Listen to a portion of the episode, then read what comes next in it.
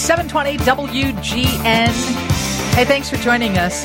Chris Sauvé is the Deputy Commissioner of the Chicago Department of Streets and Sanitation. And yesterday, Steve Bertrand had a story in his news, newscast about the new citywide compost pilot program that Mayor Brandon Johnson has launched. And people were having difficulty grasping that you could put dairy and bones and that type of stuff into the compost that you'll drop off at several sites around the city. So, Chris, we thought we'd have you jump on and explain a little more about the pilot program. What can you tell us?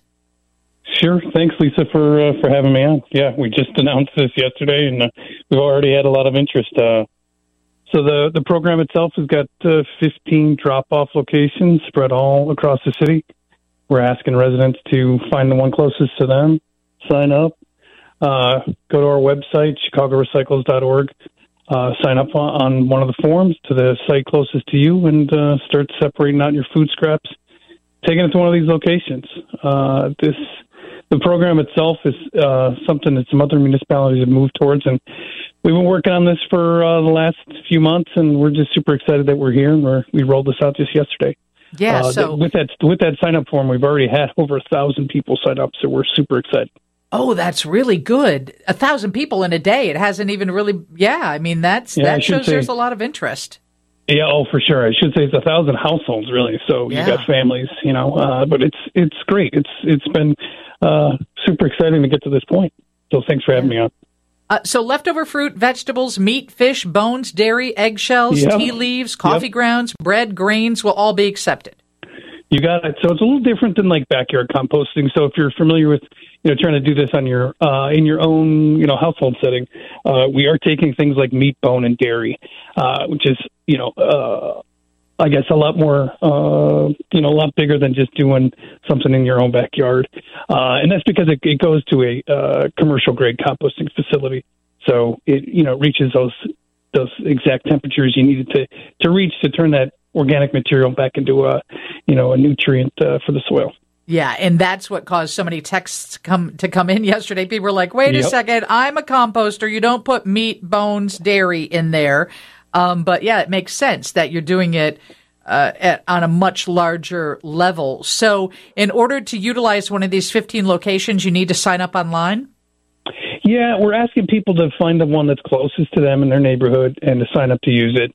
Uh, it's a bit of a communication piece for us. We really want to understand, uh, you know, the demand for the program overall. Um, you know, the time that we spent talking to other municipalities, they said, you know, start slowly when you build this program. You know, uh, start with a drop off program. Uh, be conservative with the material that you collect. But I think the one piece we've never really done in a lot of our waste diversion efforts is having direct communication with people that are participating in it. So we're asking people to sign up, you know, provide an email so we can send messaging back to them specifically about their locations they might be using.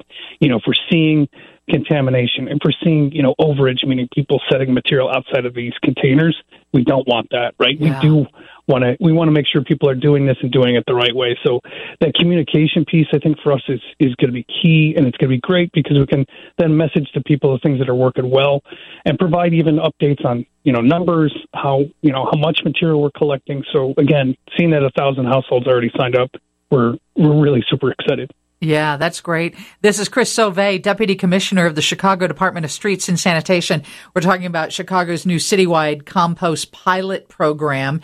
And I read that less than 9% of the trash produced every year by Chicago residents is kept out of landfills and that that rate has essentially not changed for five years. And, and I know this is a big issue and it's nice to see that the city is working on it.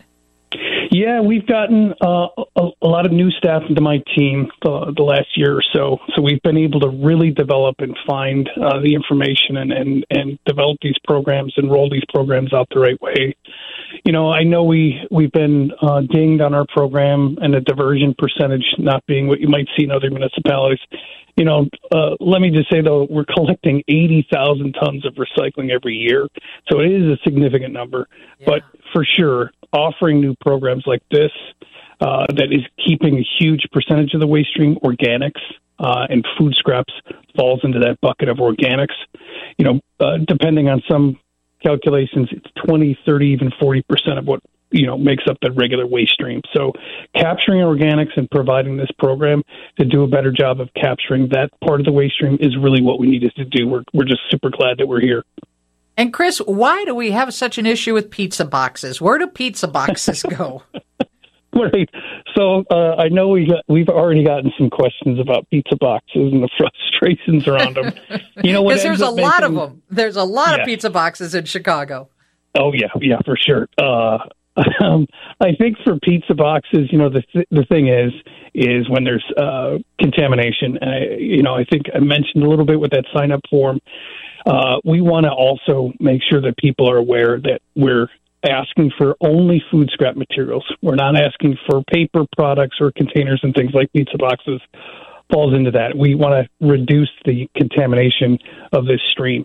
So uh, for a pizza box, if you can salvage that top part of the box, it doesn't have any food residue on it, no grease or cheese. You could put that clean cardboard in your recycling container. Uh, if it's greasy and got food waste on it, yeah, it's going to end up going into your garbage container. Um, so yeah, the pizza box is, is the one that everybody kind of asks. Says, eh, well, what do we do with this one? Where's it going to go? so uh, if it's still clean, get it in your recycling container. And once again, share the website where people can go sign up. Yep, chicagorecycles.org. Uh, and you can find out all the information. We got a, a how-to video on there. You've got the form, the 15 locations we have, and uh, some FAQs about how this program works.